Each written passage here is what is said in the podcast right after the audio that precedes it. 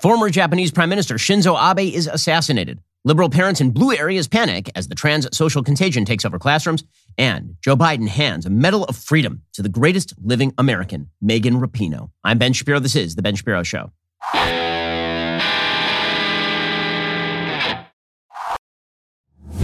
Today's show is sponsored by ExpressVPN. Do you like your web history being seen and sold to advertisers? No, me neither. Get ExpressVPN right now at expressvpn.com slash Ben. We'll get to all the news in just one moment. There's some big breaking news today. First, the American public is getting pinched right now by incredibly dumb left-wing policies that have generated high costs for literally everything. This includes your cell phone bill.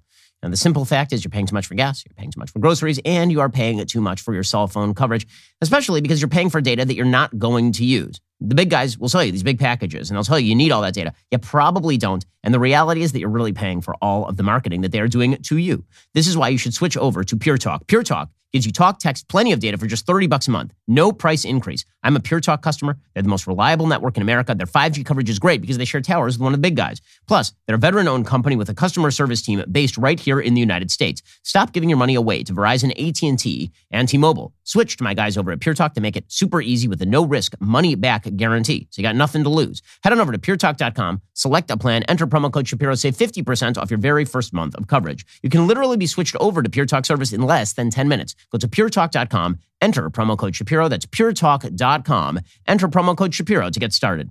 Well, shocking news today. Former Japanese Prime Minister Shinzo Abe was murdered in broad daylight. He was giving a speech when he was shot twice, apparently, from behind. He was shot in the chest and near the neck by a person who is apparently in the Navy at one point. That's pretty much all we know about him at this point. The man approached him from behind as he spoke in the city of Nara, according to witnesses, authorities, and video footage. He was 67 years old. Gun control is extraordinarily strict in Japan. There's almost no gun murders in Japan. This particular gun appears to have been homemade. It almost looks like a couple of barrels that were strapped to a, a piece of wood. And this person approached Abe from behind. There is security present. Security doesn't react to the person in the video. You can see it on the video.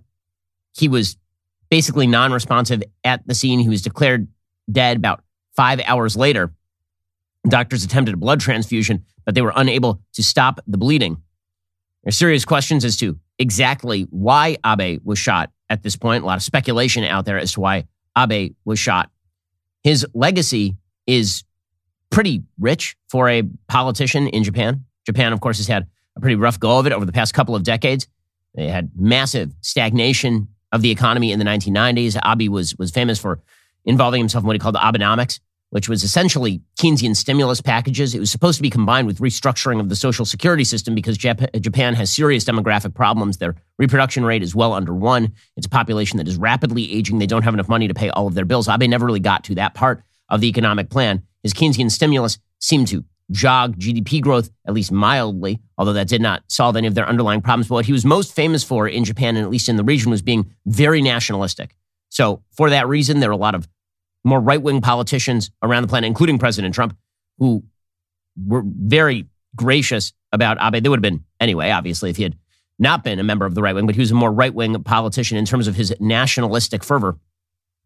He famously attempted to pull Japan out of treaties that made it impossible for Japan to defend itself. After World War II, Japan was essentially disarmed by the Allied world. And he was, Abe was attempting to rearm Japan, at least in the face of Chinese predations. According to the Wall Street Journal, he was a divisive figure who championed a more muscular military and wanted to revise Japan's pacifist constitution, but failed to win enough political support to do so while in power.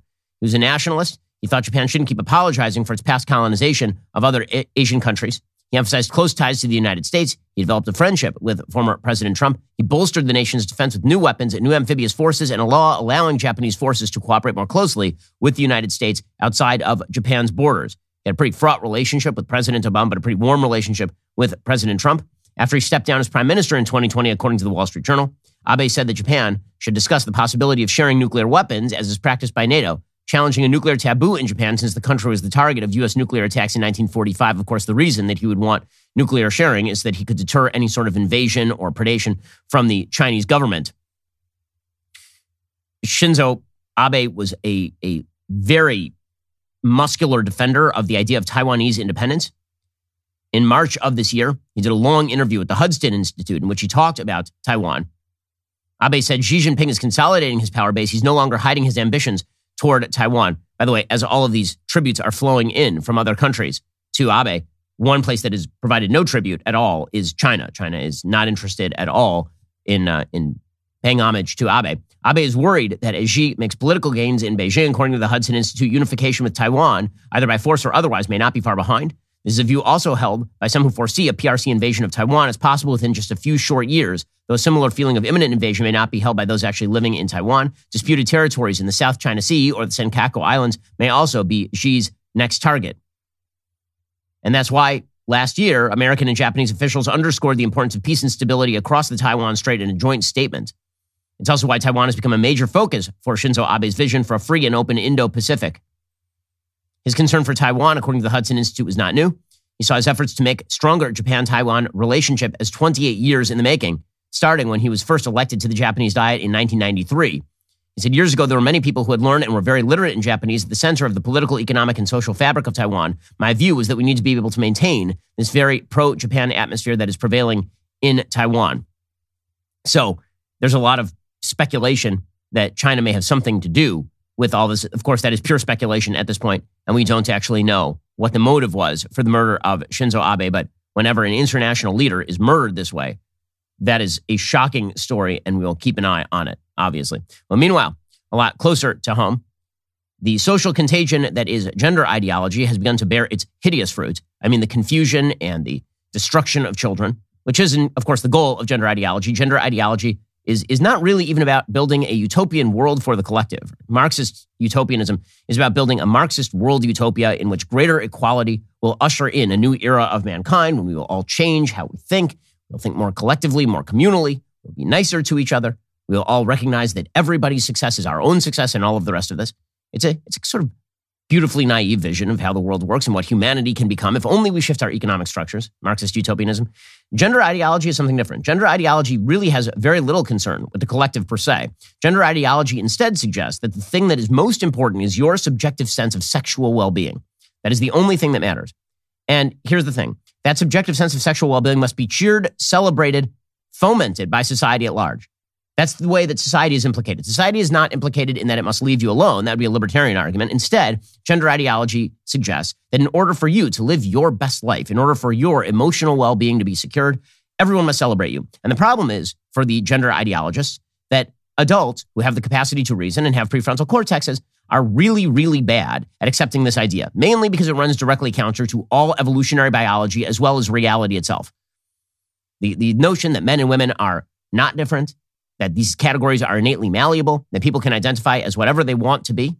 This is a pure fantasy. And it's an ugly fantasy at that, by the way. It undercuts the beauty of the difference between men and women. It undercuts the beauty of the heterosexual relationships that have kept society functioning and alive and reproducing for literally hundreds of thousands of years. And gender ideology is truly hideous and it's truly narcissistic and selfish. And so the essence of that is cramming this stuff down on kids. Because if you can't get adults to buy into it, because adults are too well developmentally to buy into the idea that a woman can have a penis, then all you have to do is get a bunch of kids to believe this sort of thing and they will clap for you. And this is why you see so many TikTok videos of adult teachers talking about how they're so happy when their kids validate them. As I've said before, if you are looking for validation from a child, this means that you're a bad adult. Adults do not seek validation from children. They seek to guide and civilize children. Adults who seek validation from children have something wrong with them. If you're going around thinking, well, at least the seven year old really approves my sexual lifestyle, you have a problem that requires some sort of psychi- uh, psychiatrist or psychologist to sort out. And you're doing damage to children. And so the entire gender ideology movement has now been targeted at kids. This is not a, a side effect of the gender ideology movement. It is the goal and purpose of the gender ideology movement. It must be crammed down on kids because kids are malleable. They don't understand things. They need to have distinctions taught to them. This is what all of teaching children is about. It's what most of parenting is about. It's about setting rules and providing roles and providing stability. Kids without stability fall into chaos, depression, and suicidal ideation. This is true whether you're talking about a society that approves widespread divorce, or whether you're talking about a society that proves widespread single motherhood, or whether you're talking about a society that foments the idea that boys can be girls and girls can be boys. Chaos is the enemy of the mental stability of small children. And yet we now have an entire society that is predicated on the notion that we must indoctrinate kids in this idea so as to protect the gay kids or to protect the transgender kids. When the reality is that there's no such thing as a gay five year old, there's no such thing as a transgender five year old. They're just five year olds. They're five year olds who, some of whom have mental dispositions in one way or another that have not fully manifest because they're five. And they're a bunch of five year olds who are just easily confused because they are five years old. But this attempt to protect the kids by burning down all the kids is having some pretty significant ramifications. And of course, the, the key cog here is that you must hijack parents into this. You must cudgel parents into this. You must use social pressure via the media, via, via, via social media, via communal pressure to tell parents that the best form of parenting is to teach their kids this crap. And then you call them bigots when it turns out they don't like that their little boy is coming home and telling them that he's a little girl. And you're starting to see people on the left realizing, oh, wait, oh, like liberal parents in liberal areas who have been told that the height of morality is not teaching your kids civilized values or Judeo Christian tradition. In fact, that is hemming them in and ruining them. Ruining them. You, you have parents who have been taught that the height of morality is plunking one of those dumb lawn signs in their lawn. In this house, Black Lives Matter. In this house, trans women are. You plunk one of those lawn signs down, and now you're basically like Moses on the Mount. You're like Jesus walking across the waters of the Galilee. Like this is this is what you are. You're, you are the greatest human. You're, you're godlike. You actually have godlike morality handed down to you on high from GLAAD that explains to you that you are a more virtuous person if you cram this crap down on your kids. And then the parents look and they say, wait, my kid is confused. My kid is depressed. My kid doesn't understand what's going on around them. My kid is making claims about reality that are not true. What do I do? And then we have to cudgel you because you've said the unsayable. Then we have to have a Maoist struggle session. So it is a several step process. One is all of the gender ideologues who believe that their narcissistic sexual self satisfaction is the only thing that matters on planet Earth and that it amounts to the center core of their identity. Those people, they require the hijacking of the next generation. They do not even hide this. They make clear that this is a goal. In order to make that happen, they have to cudgel other parents into doing their bidding for them. They have to get the parental consent in order to corrupt the kids.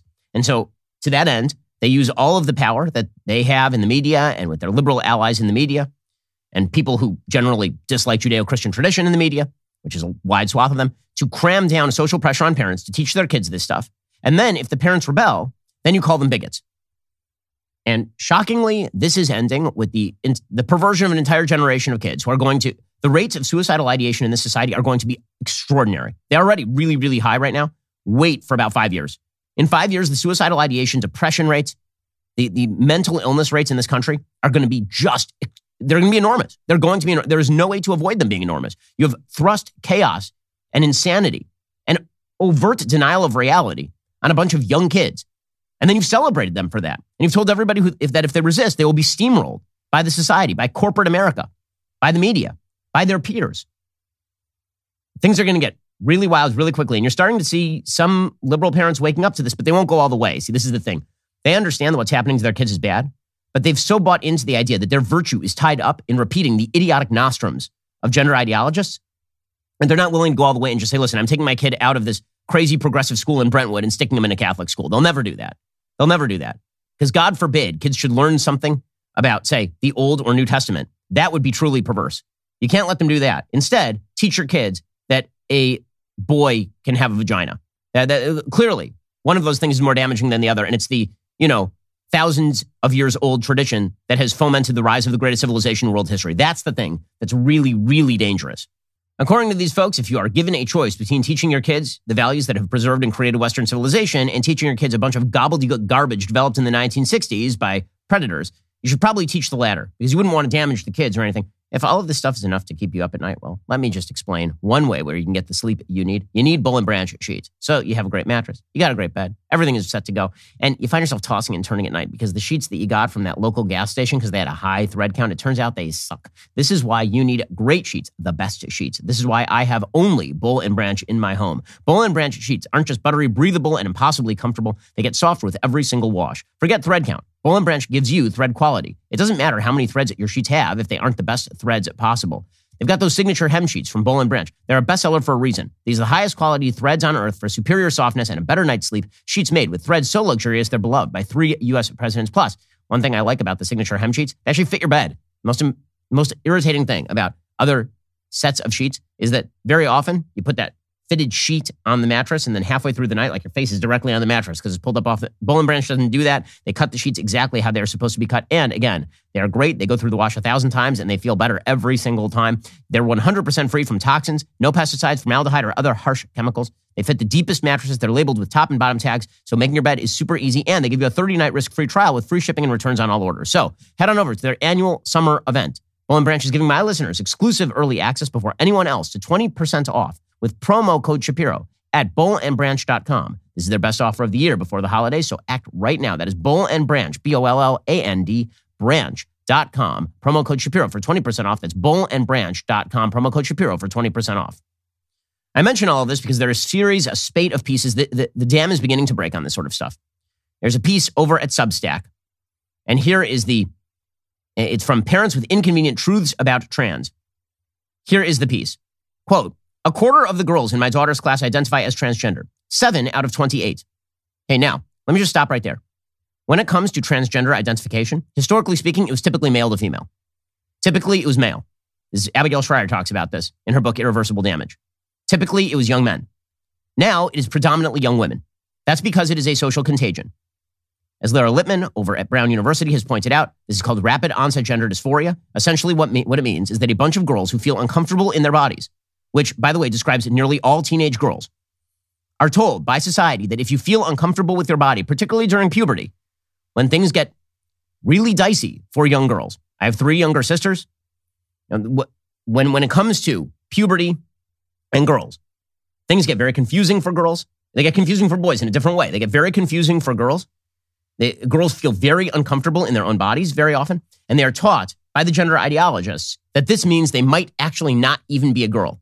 So if you take a normal girl who feels confused by puberty, who feels confused by the development of her own body in new and extraordinary ways as she develops into maturity, if you take that girl and you say, listen, you feel like uncomfortable in your body because of chubbiness or because you're menstruating or because uh, hairiness or because all the things that are associated with puberty, when that stuff happens, the reason you probably feel uncomfortable and the reason you feel it because of the hormonal rush that you get when you're when you you're now entering puberty, when all of this happens, it might be because you're a boy. And then you send these girls to some sort of gender clinic or without any sort of screening protocol, they just give them testosterone, which, by the way, promotes aggressiveness and confidence.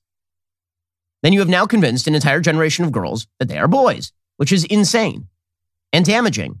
And if you take it all the way, leads to full scale surgical mutilation and sterilization.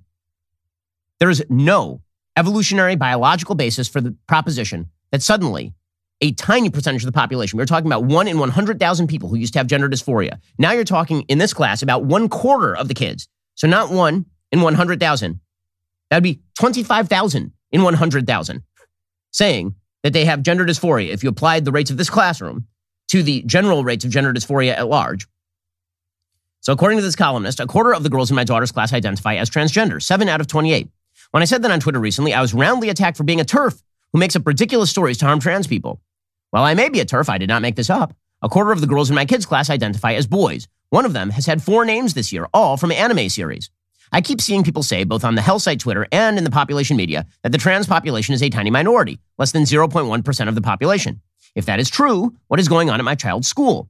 What has made the number of trans identified girls in one year group grow from a constant zero pre pandemic to 25% now? And by the way, it is, it is, as Bill Maher has correctly noted, but I've been noting for far longer, this is geographically ill distributed. Heavy blue centers, massive trans ID. Red centers, not even close. Which means that this has very, very little to do with biology because you do not have an evolutionary bottleneck in Los Angeles in which, like everyone who had a recessive gene for gender dysphoria suddenly reproduced in LA over the course of the last three years. That's not how any of this worked. Here is my theory, says the columnist, and I know this will be a familiar story for many parents. The first issue is what the school is teaching kids. My daughter's trans identity started when the school taught us a module on identity, during which they told a group of 11 year olds that if you feel uncomfortable in your body, it means you are transgender. My daughter had just had her first period two months prior to this class. Of course, she was feeling uncomfortable in her body. She went home, looked up transgender on TikTok, and that was it. She was now trans. The second issue is a related one. And that has to do with the school's nonstop celebration of LGBTQIA plus minus divided by sign identities. I used to be proud that my children attended a progressive school that is anti-racist, inclusive, and believes in social justice. We chose the school for these qualities. But in the last two to three years, this has meant a relentless stream of identity flags and rainbows. Transgender heroes like Jazz Jennings are worked into any part of the curriculum that they even vaguely fit. This is a school for kids aged 9 to 13. I'm no prude, but I don't think a constant parade of sexual politics is appropriate for such young children. By the way, this there's one phrase in there that is so telling about where our society has, has now gone. Quote, I'm no prude. I'm no prude. That, that, that's the worst thing you can say about somebody is that they're a prude. If you say somebody is a prude, this, this is akin to suggesting that they are a Puritan who burns witches. So if you suggest that traditional sexual values are good, that men and women exist, that the proper place for sex is within a healthy marriage, that bearing and rearing children is a good thing, this now makes you a prude. And if you don't actively teach this to 11 year olds, then you have to deny that you're a prude because we wouldn't, wouldn't want anybody to think you're judgmental now. Wouldn't want, okay, here is the judgmental truth. Gender roles are good. Boys and girls exist. Boys and girls should be taught that gender roles are good and that boys and girls exist. They should be taught that heterosexual relationships are a good thing that leads to the reproduction of the species and that the most important thing they will do in life is to bear and rear the next generation of children. These are all good things. And the fact that we even have to say them demonstrates that our society has run not only off the rails, our society is that train at the end of Back to the Future 3. It is now suspended in midair over Eastwood Ravine. The third issue, says this person, and writing anonymously, of course, because if you wrote not anonymously, you'd be attacked as, as a prude or a TERF or a bigot. The third issue is with how the school is approaching the kids coming out. Their official policy seems to be to just go with whatever the kids say without informing the parents. If a child says they have a new name and pronouns, the school just rolls with it. They create a scenario in which an already distressed child ends up cycling through four names in six months. I say it seems to be the policy because this policy is nor written down or official. My child's name and pronouns were changed by the school without my knowledge. We didn't get so much as, a phone call. When we have been at the school for years, we know the teachers well. We've been active members of the school community. None of this would matter if it was just about flags and fun identities, but it is not. For my daughter, the name and pronoun change, which we foolishly went along with on the advice of a therapist, was a tipping point into depression and self harm. It has made her miserable. There's a shock. You mean that the suicidal ideation rate among LGBTQ people is about 20%, according to most studies and that when you identify more, when you cause kids to identify as those identities, that this, you know, radically changes their suicidal ideation rate. I can't believe it. Shocker. When I spoke to the school about the harm they are doing, they would not hear it. They told me they celebrate all identities, that they pride themselves on being inclusive. They cannot see the transgender issue as anything other than fun flags and inclusivity and respect. They do not see the dark side we parents do. We're trying to protect our kids from bone crushing puberty blockers, from taking cross sex hormones when they're too young to have had sex, from having radical surgery on their developing bodies. Some days, it feels like we're holding back a tsunami. I guess in the 90s, a lot of us were in anorexic friend groups, said one mother. I think the similarities are striking, but there's one major difference. In the 90s, no medical professionals were encouraging these groups of girls in their skewed percep- perceptions of their bodies and their self harm. No school celebrated anorexia. This time, the doctors and schools are helping the anorexics to diet. This is exactly correct. But there's one thing this person doesn't say I'm pulling my kid out of the school. That's the thing that the parent will never, ever say. And again, this is not uncommon. All of this causes people to lose sleep. So you got those and Branch sheets. I already told you to do that. But now you need a great mattress. This is why you need Helix Sleep. Helix Sleep mattresses are the best mattresses. They just are. I have one at my house, got one for my parents. I've gotten a couple for two of my sisters. Helix Sleep has a quiz. It takes just two minutes to complete. It matches your body type and sleep preferences to the perfect mattress for you. Why would you buy a mattress made for someone else? With Helix, you're getting a mattress you know will be perfect for the way you sleep. Everybody's unique. Helix knows that. They have several different mattress models to choose from. They've got soft, medium, and firm mattresses. Mattresses great for cooling you down if you sleep hot. Mattresses great for spinal alignment to prevent morning aches and pains. Even a Helix Plus mattress for plus size sleepers. I took that Helix sleep quiz. I was matched with a mattress model that is firm and breathable because Frankly, I tend to get back pain if I'm not on a firm mattress, and I need breathable because I tend to heat up at night. Helix knows that, which is why they made me a mattress that's great just for me. They've got a 10 year warranty. You can try it out for 100 nights risk free. They'll pick it up for you if you don't love it, but you will. Helix even has financing options and flexible payment plans, so a great night's sleep is never far away. For a limited time, Helix is offering up to 350 bucks off all mattress orders and two free pillows for our listeners. That is an amazing deal. It's their best offer yet. Hurry on over to helixsleep.com slash Ben. That is helixsleep.com slash Ben. When it comes to progressive schools around the nation and progressive parents around the nation, they're so damned afraid of being labeled judgmental.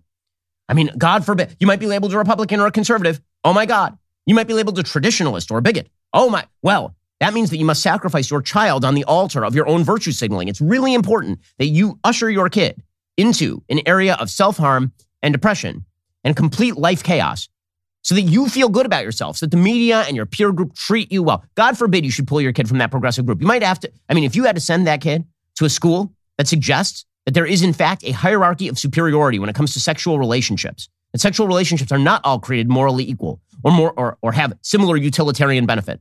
If you send your kid to a school like that, my God, that would be even worse than a school teaching your daughter that maybe she should have a penis sewn to her. And th- that's how, that, you want to talk about radical politics? That's radical politics. That's radical politics. Your politics are so radical, you would sacrifice your child on the altar of gender ideology in order to secure your own feeling of political well being. Here's another case study for you. Okay, this is, again, from Substack, which is one of the last places you're allowed to talk about this. Quote, on December 30th, 2021, a mother made her second post to the 17,000 members of the Trans People and the Allies Who Support Them Facebook group. The post was about her seven year old daughter's excitement in receiving children's book for Christmas about young girls who transition into boys. She used the hashtag allies and in a comment makes it clear that she and her daughter are not trans, we are just allies. This is December 30th, 2021. Okay, and there are two books. Picture here Jack, not Jackie. Mary wears what she wants. And here is what this person tweeted. My daughter, seven years, was extremely excited to receive these books for Christmas, and I couldn't have been more proud. Hashtag allies, hashtag be the change.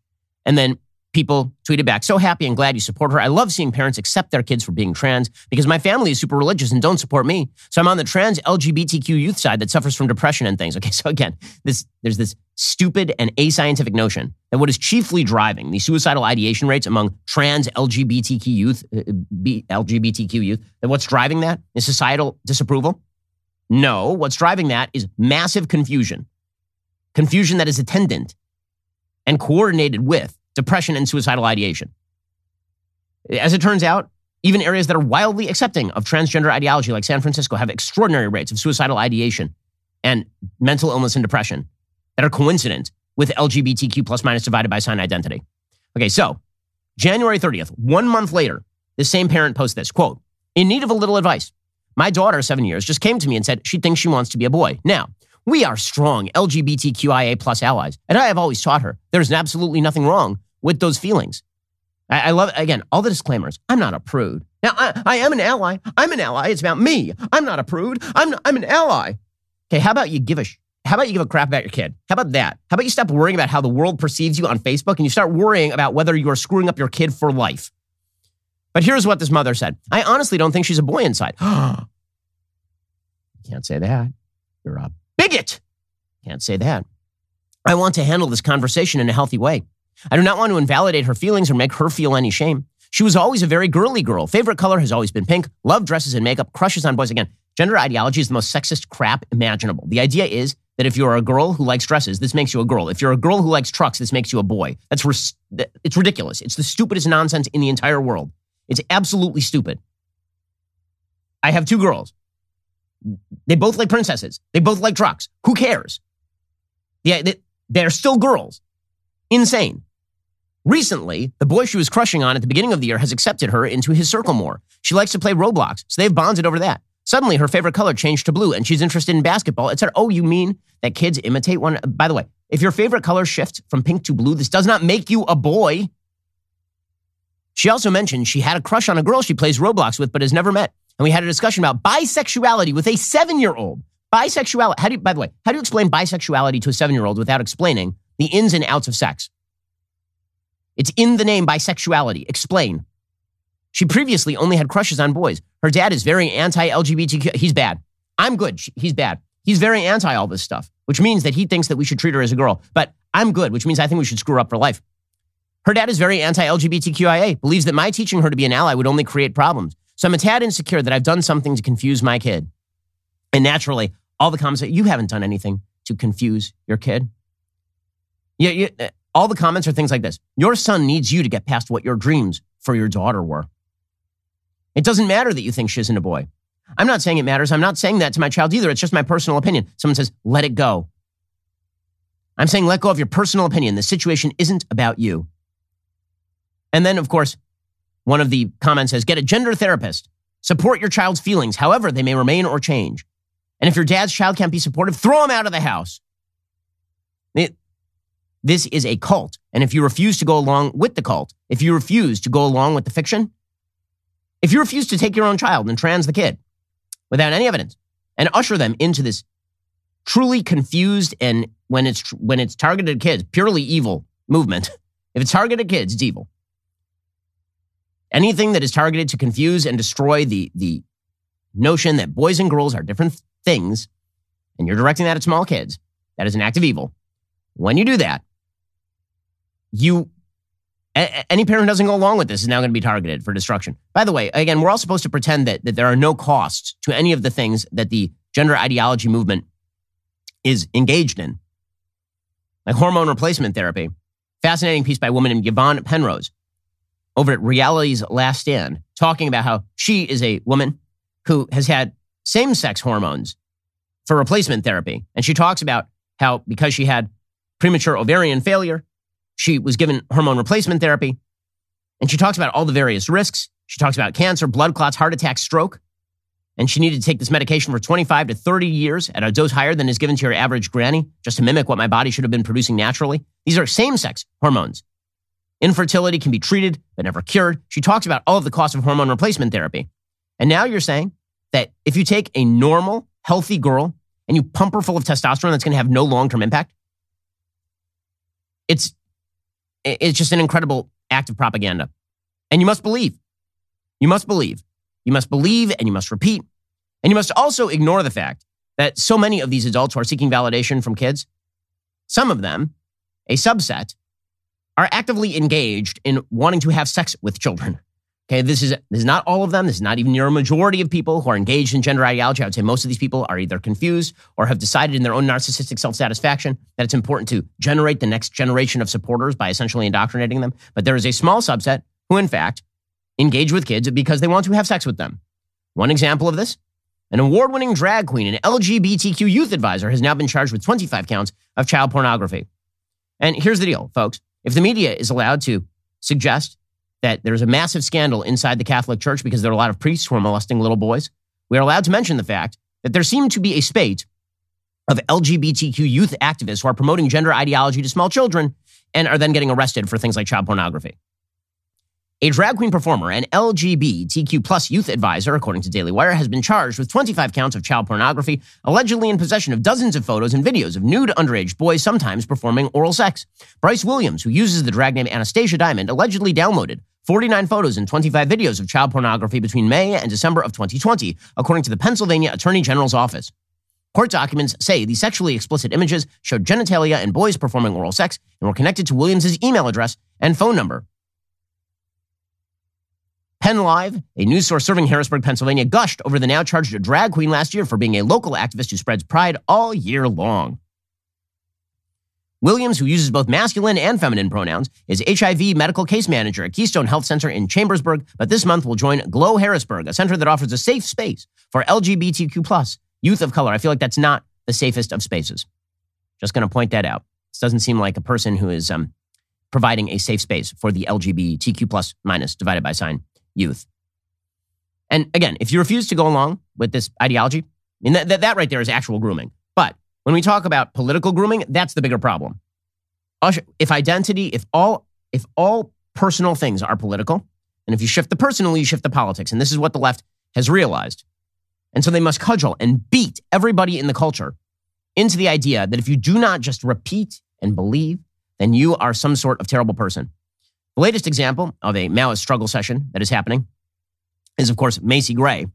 So, Macy Gray made the terrible, horrible, no good, very bad comment that women and men exist. So, she was in an interview with Piers Morgan, and, um, and she said that a woman can be defined as a human being with boobs and a vagina. She also agreed with Piers Morgan that transgender women should not compete in sports she said, I will say this, and everybody's going to hate me, but as a woman, just because you go change your parts doesn't make you a woman. Sorry, I know that for a fact. Like, if you want me to call you a her, I will, because that's what you want, but that doesn't make you a woman just because I call you a her. She said, being a girl is a whole epic book, and you can't just have that because you want to be a woman. Okay, well, how dare Macy Gray? How dare she? So her original response to the to the Twitter insanity was she posted, All of you coming on my page threatening me and calling me names just because I said something you don't agree with. Be whatever you want to be and F off. Well, yes, but then someone came to her and informed her that she would be subjected to an unending bout of recriminations and accusations and that the media would cut her off at the knees. And so she had to do the obligatory Maoist struggle session on Hoda and Jenna. We have to go on daytime TV, on the Today Show, and explain she just didn't know that some women have penises. She just didn't know. And now she's learning, and now she's becoming, and now she's growing into an ally. And by an ally, we mean somebody who will repeat the broadcast nonsense and the abject silliness that men and women are the same, and who will now become, it's not enough for you to approve the agenda. You have to become an active champion for the agenda at the expense of uh, everything, up to and including small kids. Here's Macy Gray apologizing for the biologically correct view that she holds about men and women. There was a question about trans women, and this was what you said in part as a woman, just because you go change your parts doesn't make you a woman. If you want me to call you a her, I will, because that's what you want, but that doesn't make you a woman. Just because I call you a her, just because you've got a surgery, you can call yourself whatever you want. There was a wave of, of backlash that right. came as a result. Um, right. Just tell me where you are right now on that statement. Well, uh, I never, of course, meant to hurt anybody with with uh, what I said. I'm a I'm actually a huge. Uh, I think it takes a lot of courage to be yourself, to, to, to go out in the world and be honest about who you are.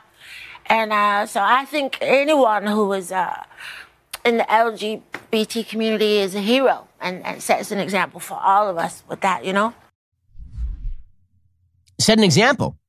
They actually are members, and they set an example for everyone for being themselves, for being for authenticity. Okay, so now she's allowed back in the club. She apologized. She's no longer a bigot.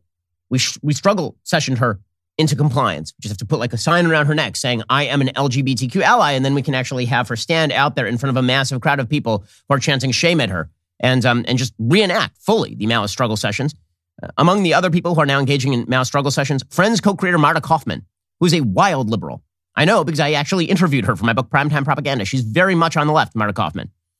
Marta Kauffman was one of the groundbreaking TV writers who started pushing same sex weddings, for example. There's a same sex wedding in Friends very, very early. We were talking about like 2002, 2003. And so Marta Kauffman is now apologizing for not being sufficiently woke when she made Friends in the 90s because there were jokes. I know there were jokes about Chandler Bing's dad because Chandler Bing's dad was a transgender woman played by Kathleen Turner who went by Helena Handbasket and headlined a drag burlesque show in Las Vegas. And she is now expressing her regret and her remorse She's very bad because she didn't take the time machine back to 1996 when she wrote these episodes. Her regret, she says, is that throughout the run of the show, whenever Helena was mentioned, she was routinely described as Chandler's father and referred to with he, him pronouns. One episode was even titled The One with Chandler's Dad. She said, quote, we kept referring to Helena as Chandler's father, even though Chandler's father was trans, noting that mother might have been more appropriate. Pronouns were not yet something I understood. So we didn't refer to that character as she. That was a mistake. That was a mistake. The entire media infrastructure, the entire institutional infrastructure of this culture is directed at promoting lies. And those lies must be, again, the goal is to cram it down on the kids. And so it's not a byproduct. It's not like an accidental byproduct that more kids are now identifying as LGBTQ plus minus divided by sign.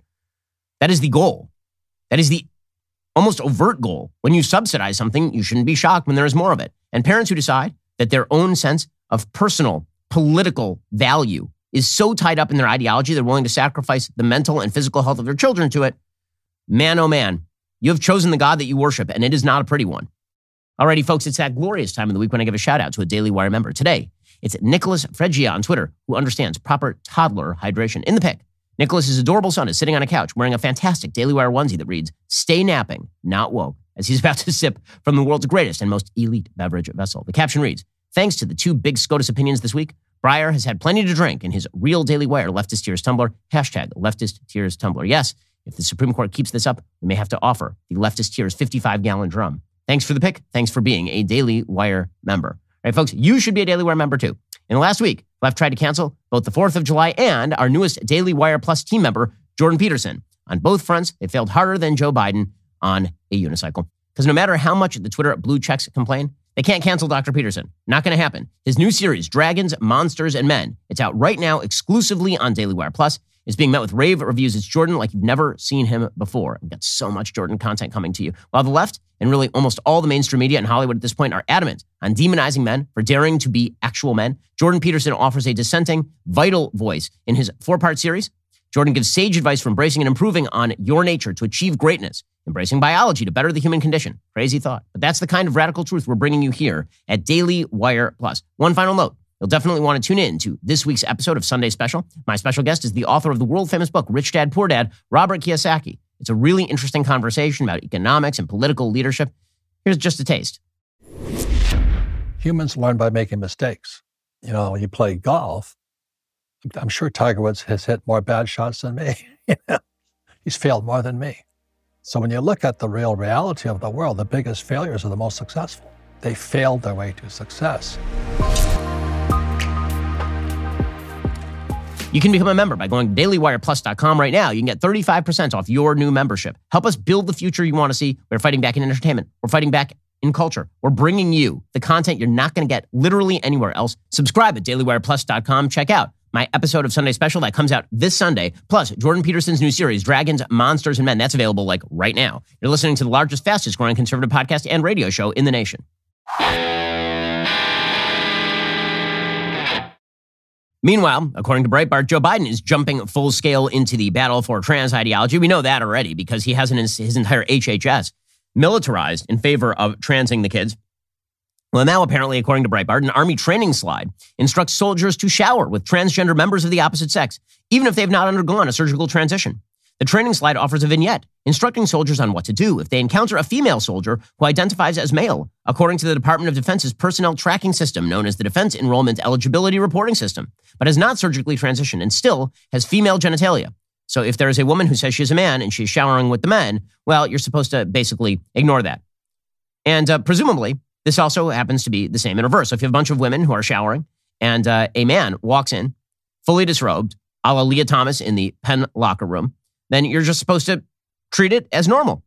Soldiers should be, quote, respectful of the privacy and modesty concerns of others, but transgender soldiers are not required or expected to modify or adjust their behavior based on the fact that they do not, quote unquote, match other soldiers. This, this administration is um, so unbelievably radical. Okay, so what are the answers to things like this?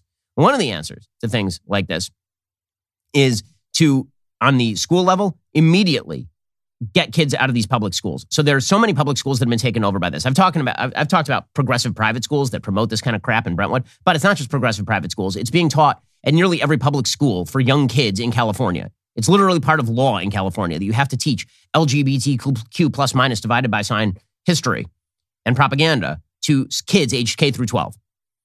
So we need more school choice, which is why I'm excited that Governor Doug Ducey has now signed the most expansive school choice legislation in history this is happening over in Arizona.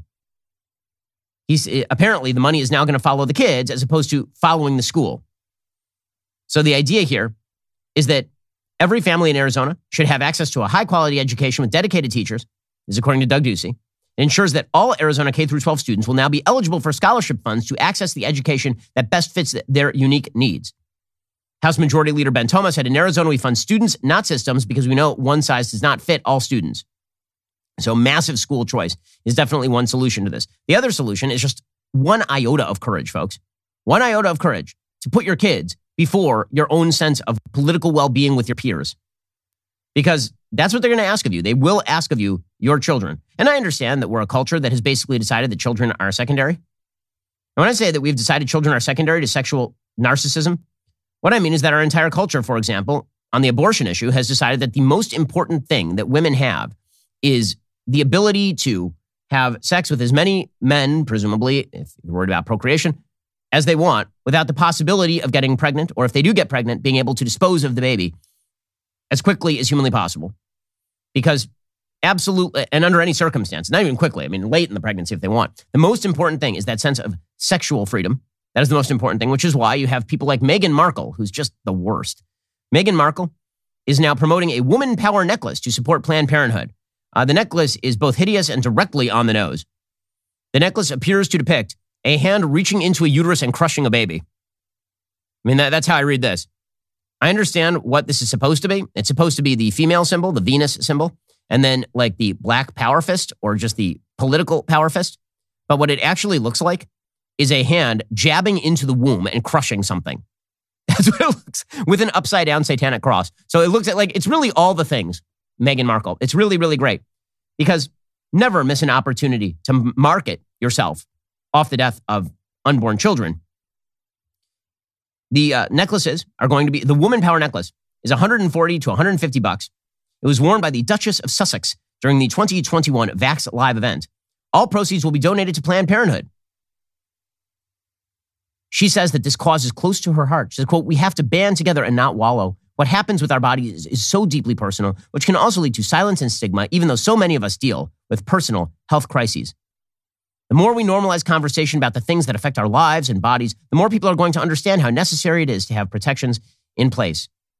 Oh, so heroic. So heroic.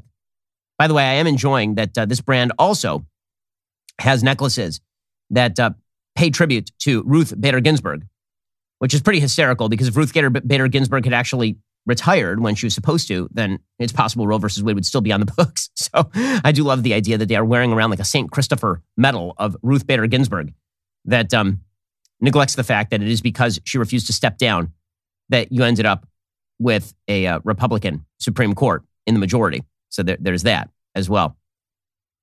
Meanwhile, by the way, there are things that you're not allowed to say in public culture, which is why Andrew Schulz, the comedian, had his anti woke special pulled from Netflix he made some jokes that seemed to be pro life. That was that was too much. Here is Andrew Schulz commenting on this. Basically, my special was with a streamer, and uh, then we sent the streamer a finished version of the special, and they kind of freaked out and they said, you know, we can't put this out. You know, these jokes are wild, and uh, we don't want to deal with the backlash. So you're going to have to edit some of these jokes or just cut some of these jokes out entirely. Long story short, um, I took my life savings and I bought my special back. I think people like real, authentic comedy. And uh, I think that they would prefer that than some watered down corporate boardroom bullshit. I feel that way because I perform in front of thousands of people every single night. And they seem to really enjoy these jokes that are too offensive or could cause too much uh, backlash. By the way, culturally, too offensive for Andrew Schulz to tell jokes. I've seen the jokes that he's talking about on abortion. And yeah, there's some that are pretty pro choice, and there are a bunch that are kind of pro life. Those jokes are too much. Our, our culture has standards. So that's really bad. And Netflix can't have that on there. They can have things like cuties, in which a bunch of prepubescent teens shake their asses at the camera. That's okay. But Netflix definitely cannot have Andrew Schulz on making jokes about how when women go to an abortion clinic, they are killing an unborn human being, which is precisely what they are doing when they go to an abortion clinic. Other aspects of the culture that apparently are totally fine. So Coldplay, which I am informed is a band of some notoriety. Uh, Coldplay did a concert recently at which apparently they paid tribute to Louis Farrakhan, who's one of the world's worst anti Semites. This made pretty much zero national news because, after all, you can be Roger Waters and pay tribute to basically Hamas, and it's totally fine. Pop culture, man, where the evil where the evil thrive. So uh, here's Coldplay doing just that. Play this to my brother Louis and his brothers. Play this is for my brother Louis and his brothers. I don't like it. Let's stop it. Let's stop it. I don't like this. My brother Louis and his brothers. As I said, we're playing this for my brother Lewis. There's so many people in here today who help other people. I'm playing this for them. Ah, paying tribute to uh, Louis Farrakhan. Yes, our, our, ours is a society with standards. We must force people who wrote sitcoms in the 1990s to apologize for mentioning that men are not women, like Marta Kauffman. And uh, we must force Macy Gray to apologize.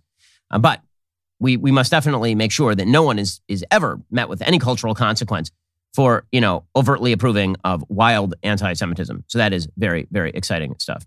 Okay. Meanwhile, in other news, apparently Joe Biden has now signed some sort of executive order that is meant to make abortion pills more available. The executive order doesn't really do all that much in practice. It's mostly just a it's mostly a, a symbolic attempt to say to his base, leave me alone. According to CNN, Biden is expected to sign the executive order during a Roosevelt Room ceremony Friday morning VP Kamala Harris is scheduled to attend as well. There's no action the president can take to restore the nationwide right to abortion in the wake of the Supreme Court ruling, because there was never a right to abortion that was made up by the Supreme Court in the first place. Democrats and advocates have been pressuring the White House to take a stronger stance to codify abortion access.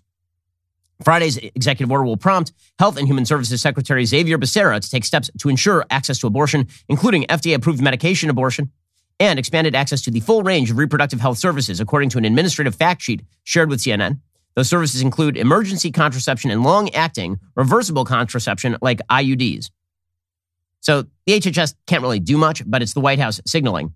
Other signals that the White House is giving, apparently, for a long time here, we have been paying, like you and I, the taxpayers of the United States, have been paying to transport illegal immigrants who are pregnant across state lines to have abortions. This is according to Reuters.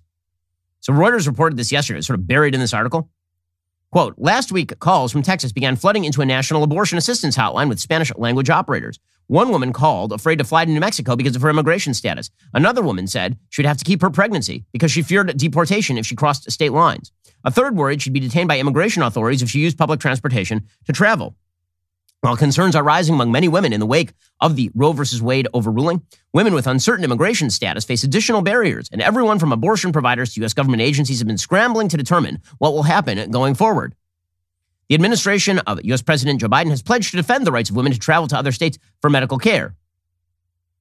Biden officials are exploring ways to provide abortion access for pregnant women and girls in U.S. immigration custody in states with bans.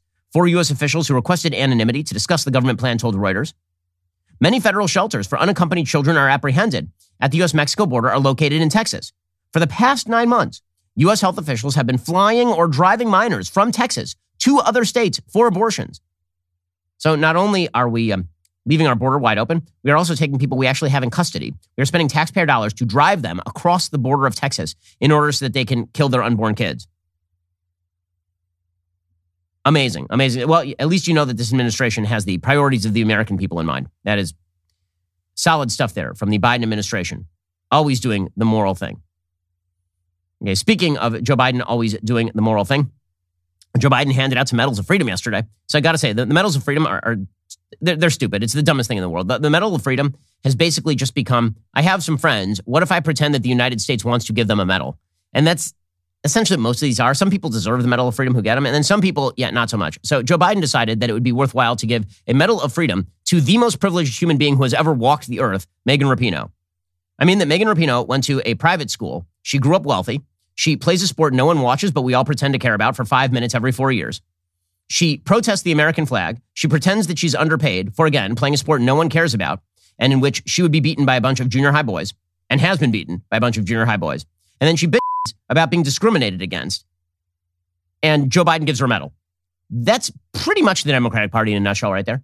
Here is Joe Biden giving a um, giving a medal to Megan Rapinoe for the great sacrifices she has made on behalf of never having made a sacrifice in her entire life about anything meaningful. World Cup champion, Olympic gold medalist, named the world's best women's soccer player, Megan Rapinoe is one of America's great athletes. Known for her creative play and leadership, she also leads with a fierce will off the field. Uh, a fierce. champion protecting the rights of fellow LGBTQI plus Americans. A leader on the U.S. women's soccer national team, perhaps the most dominant of any team in any sport in their successful fight for oh. equal pay. Megan Rapinoe challenges and inspires millions of people who believe in themselves and the possibilities of our nation. She's such a poser. Oh, she's terrible. The winking and uh. It's the most successful team in any sport except for high school boys soccer. And she's she is a true hero. But that, that wasn't the only hero that uh, Joe Biden gave an award to. So Joe Biden also gave a nurse a Medal of Freedom. Now, listen, nurses do amazing work. My wife's a doctor. She does amazing work as well. This nurse, however, did something truly extraordinary. She got a shot. This is New York City nurse Sandra Lindsay. She got a Medal of Freedom yesterday. And uh, the tribute to her is that she got the first COVID vaccine. She got the first COVID vaccine. And this is why she's getting a Medal of Freedom. According to the New York Post, she received her first dose of the Pfizer BioNTech vaccine December 14th, 2020, after the Trump administration pushed out vaccines through Operation Warp Speed. So actually, she got her dose under Trump. She went on to get her second shot January 4th, again, before Trump left office. And um, apparently, this was some sort uh, because because why? I'm, I'm so I'm confused. She was picked obviously because she was the first person to get the shot, but this seems like a giant messaging fail. The reason it seems like a giant messaging fail is because either it was a tremendous gift to get the first shot, or she's a heroic person who sacrificed her body in the name of science. We were told that the vaccines are safe and effective, which means that actually she should be paying the government to have been the first person to get the shot. You would think, right? Like we are all supposed to be clamoring for the shot. And, and for my parents, they did clamor for the shot. They wanted to get the shot like ASAP because they're above the age of 60. Should they get a medal as well? Like this is a giant messaging fail. Either it's heroic to receive the vaccine because it's actually risky to get the vaccine, or it's not only not heroic, it is something you should actively seek because it's actually good for you, the vaccine. So I'm not sure why. Like, again, seems like a very nice person. I'm glad she's a nurse. There are lots of nurses across the country, did a lot of wonderful work during COVID. But the reason she was picked is not because she's a nurse. The reason she was picked is because she got the first COVID vaccine. I don't know why you get a medal for getting the COVID vaccine. Hundreds of millions of Americans have gotten the COVID vaccine at this point. And again, it was supposed to be not risky, but good. So if your messaging is that the vaccine is good, it's not heroic to receive it. And if your messaging is that it's heroic to receive it, then it's not good. So again, giant messaging fails on behalf of the Biden administration. But of course, Joe Biden is no longer with us. So Joe Biden gave a Medal of Freedom to John McCain. Again, the goal here is to pretend that Joe Biden is some sort of wonderful bipartisan actor. Uh, so here is Joe Biden talking at length about John McCain and how John McCain was the best. Uh, he seems to have forgotten the fact that he ran directly against John McCain in 2008 and suggested that he was an angry old man who shouldn't be president because he was bad. We used to argue like hell on the Senate floor. But then we go down and have lunch together afterwards, as you remember. We ran against each other, which I didn't like, on tickets to the highest office in the land. I was the candidate for vice president, he was the candidate for president. I never stopped admiring John, never said a negative thing about him in my life, because I knew his honor, his courage, and his commitment. He never said a negative thing about him in his life. Um, actually, that is not true. Quote, you can't call yourself a maverick when all you've ever been is a sidekick. Also, he suggested that uh, John McCain is, was an angry man, an angry man. Again, this is all stuff that he said in 2008. But he never said a bad thing about John McCain, like ever, ever. Yeah, eh, this presidency, what, what a success. There was one other attendee that we should mention here at the, um, at the Medal of Freedom award ceremony, and that was the greatest living American, Hunter Biden, the smartest person that Joe Biden knows. Now, to be fair, we don't have footage of Hunter Biden at this particular event snorting Parmesan cheese off the carpet. Nor do we have actual footage of him attempting to take bribes while he's actually in this room. But the fact that Hunter Biden, who is uh, apparently currently under federal investigation, is just hanging out here is such a tone deaf, a tone deaf would, would characterize this administration for sure. Here is uh, a little footage of the greatest living American, Hunter Biden.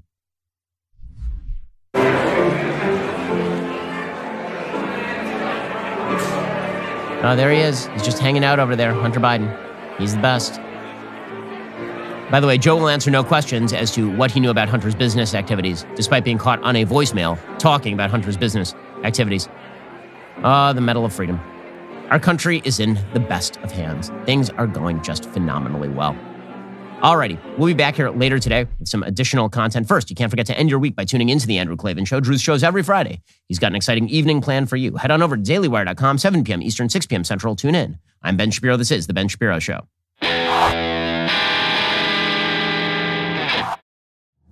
If you enjoyed this episode, don't forget to subscribe to the show. Help spread the word about The Ben Shapiro Show by giving us a five star review and sharing the show with a friend. We're available on Apple Podcasts, Spotify, YouTube, or wherever you get your podcasts. And be sure to check out some of our other Daily Wire shows.